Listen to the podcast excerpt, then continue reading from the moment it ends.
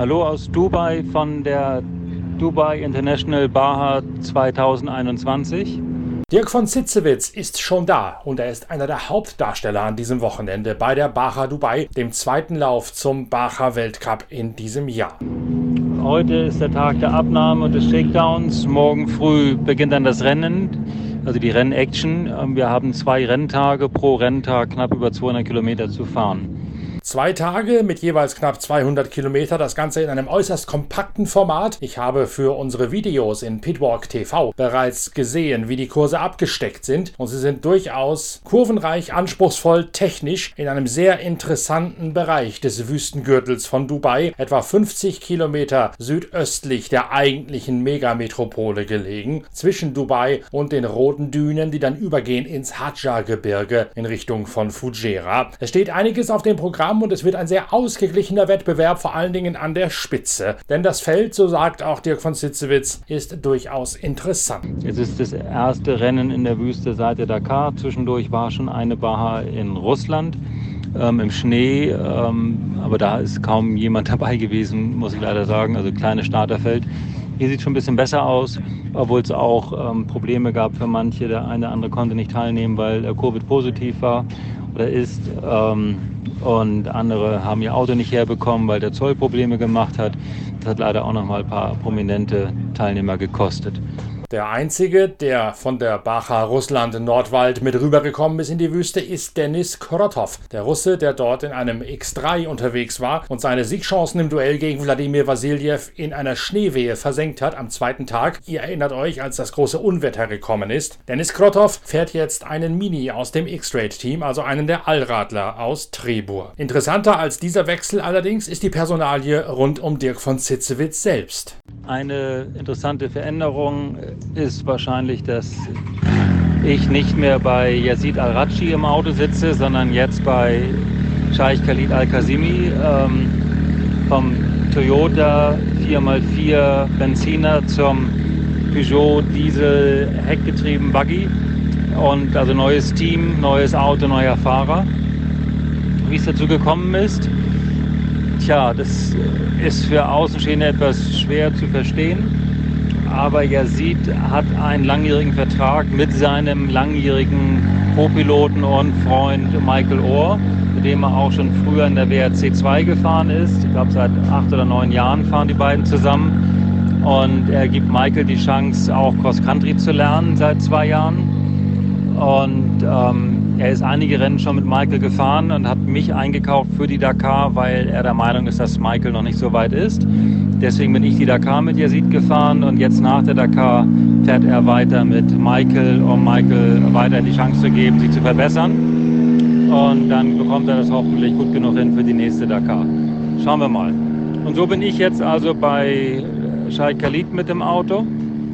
Nun fährt der Schleswig-Holsteiner, der als einer der besten Beifahrer überhaupt gibt, also an der Seite von Khalid Al-Qasimi aus Abu Dhabi, genießt hier also quasi erweitertes Heimrecht, denn Abu Dhabi ist ein Nachbaremirat von Dubai in den Vereinigten Arabischen Emiraten und selbst auch Austragungsort der berühmten Desert Challenge, einer der wichtigsten Rallyes überhaupt. Ähm, das war eine recht kurzfristige Möglichkeit, über die ich mich sehr freue. Es ist eine tolle neue Herausforderung und endlich nach all den Jahren, die wir die Buggies jetzt schon im Rennen haben, sitze ich auch mal in einem Buggy drin. Und heute hatten wir unseren Shakedown und ich konnte meine ersten Erfahrungen sammeln mit dem Buggy. Und es ist wirklich amazing, wie die Engländer sagen. Ähm, also echt cool, wie die großen Räder und das Fahrwerk, also der größere Federweg, wie das funktioniert in den Unebenheiten, in den Dünen und Camelgras. Es ist sagenhaft, wie, wie angenehm das Auto durchfährt. Deutlich mehr Fahrkomfort in dem Fahrzeug.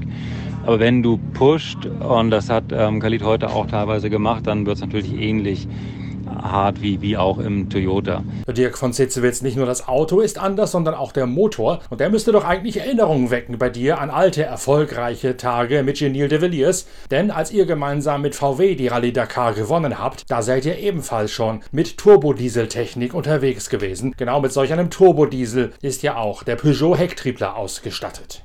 Wieder weg vom Benziner, der beim Toyota natürlich unheimlich laut schreit und, und äh, du, du, fühlst dich unheimlich schnell in dem Auto durch den, durch den coolen Klang von dem, von dem Benziner. zurück zum Diesel, der sich eigentlich eher anhört wie ein, wie ein Staubsauger. Also da kommt kein Racing-Feeling auf vom Klang. Aber das macht es natürlich unheimlich entspannt im Cockpit, unheimlich ruhig. Ähm, das ist auch total angenehm. Du fühlst dich erst einmal ähm, langsamer, weil das Auto wesentlich kommoder ist und, und komfortabler ist. Und dann hast du eben auch den Lärm nicht dabei. Ähm, ob das dann langsamer ist oder nicht, das werde ich dann morgen sehen, wenn wir Rennen fahren. Aber wenn ich auf den, den Tacho geschielt habe, also ähm, da waren wir schon schnell unterwegs. Da war also alles andere als langsam. Du hast vom heutigen Shakedown schon vielleicht einen kleinen Eindruck gewinnen können, wie die Dünen da draußen aussehen. Kannst du abschätzen, wie das Kräfteverhältnis sein wird zwischen Allradlern und Zweiradlern, Hecktrieblern also? Da haben wir ja permanent schon drüber diskutiert und auch sinniert während der Rallye Dakar. Wie wird es denn jetzt hier bei der quasi Rallye Dakar Fortsetzung?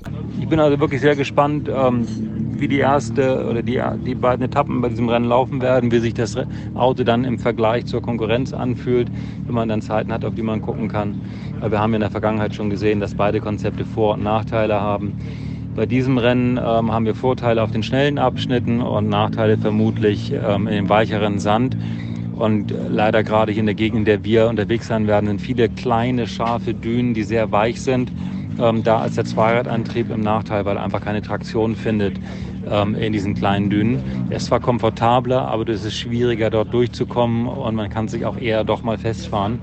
Der, 4, der 4x4 mit dem Benziner, der hängt besser am Gas, der ist da unheimlich flexibel und, und agil. Und die, die Chance, in den kleinen Dünen sich festzufahren, ist deutlich geringer. Du kannst da richtig durchbolzen mit dem Allrader. Also, ähm, ich weiß aber nicht, wie die Strecke aussieht. Ich bin die Bar hier in Dubai noch nie gefahren. Ähm, bin also sehr gespannt, wie das morgen wird. Wir starten vermutlich als zweites Auto und hinter uns wird Yazid starten es würde mich nicht wundern, wenn er uns einholt und dann können wir uns das mal live angucken, was er da, was er da fabriziert. Und am nächsten Tag ist es dann unser Turn vermutlich. Wenn alles so läuft, wie wir es erwarten. Aber es kommt ja erstens immer anders, zweitens man denkt und vor allem im Cross Country. Also schauen wir mal.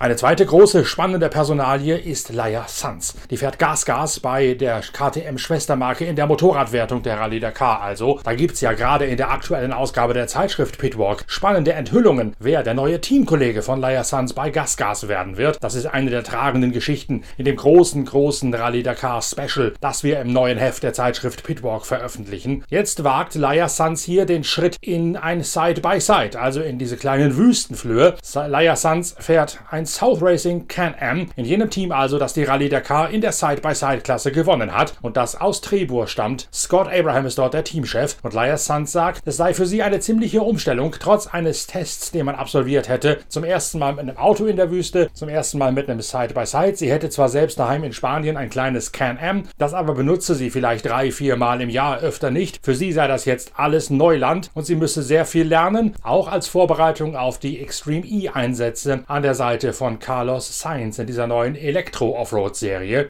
I'm really happy to, to have the chance to come here um, with the team uh, and Carlos. We decided to, to come here to get experience.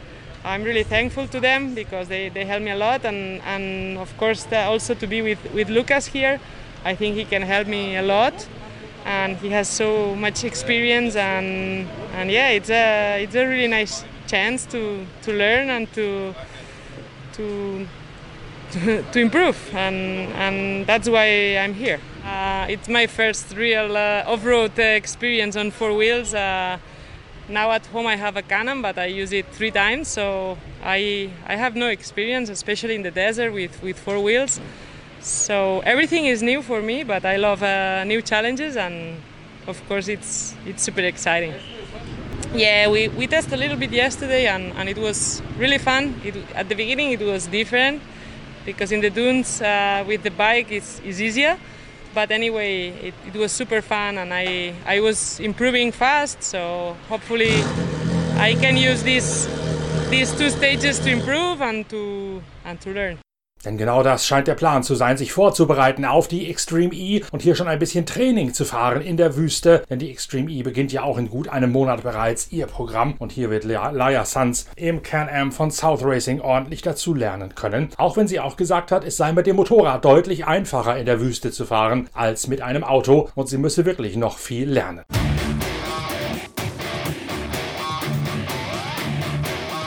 Die Bacha Dubai beginnt am morgigen Freitag, das ist ja der arabische Sonntag und geht dann über zwei Tage. Ihr verfolgt sie natürlich ausgiebig mit O-Tönen, unter anderem von Dirk von Sitzewitz hier in der Pitcast-Reihe. Und es gibt auf Pitwalk TV auch jeden Tag aktuelle Videos, so auch heute schon eine Vorschau mit den ersten Bildern von der technischen Abnahme und den ersten Interviews. Auch dort wird Laia Sanz ein Gesprächspartner sein. Pitwalk TV, die Videos dort findet ihr auf der Internetseite pitwalk.de unter PitLive Bilder des Tages oder auf dem YouTube-Channel der Zeitschrift Pitwalk. Da gibt es auch noch jede Menge anderen interessanten Content rund um die Formel 1, rund um den Sportwagen Langstreckensport. Also genau die Mischung, die auch in der Zeitschrift Pitwalk euch so sehr begeistert, die haben wir auch in Pitwalk TV. Und wir werden ja Pitwalk TV deutlich ausbauen in diesem Jahr. Die Bacha Dubai mit täglich mindestens einer Zusammenfassung und einer Vorschau ist da der erste Schritt zu noch mehr digitalen Inhalten als Schwesterprojekt zu eurer Lieblingszeitschrift Pitwalk. Also, wir hören voneinander in der nächsten Pitcast-Ausgabe. Wir lesen voneinander in der neuen Ausgabe der Zeitschrift Pitwalk mit dem großen Themenschwerpunkt Rallye Dakar. Auf 80 Seiten sind dort nochmal die besten Geschichten und Hintergrundstories aufgearbeitet. Und wir sehen uns auf Pitwalk TV, also dem neuen Internetfernsehen der Zeitschrift Pitwalk. Wir sind für euch da, trotz Corona-Blues und trotz lustigen Inzidenzwertwürfelns in Berlin. Könnt ihr euch auf uns verlassen. Wir liefern euch den besten Motorsport überall, in Print, digital und zum Reinhören. Ich freue mich auf die nächste Begegnung mit euch. Bis dahin, tschüss, danke fürs Reinhören, euer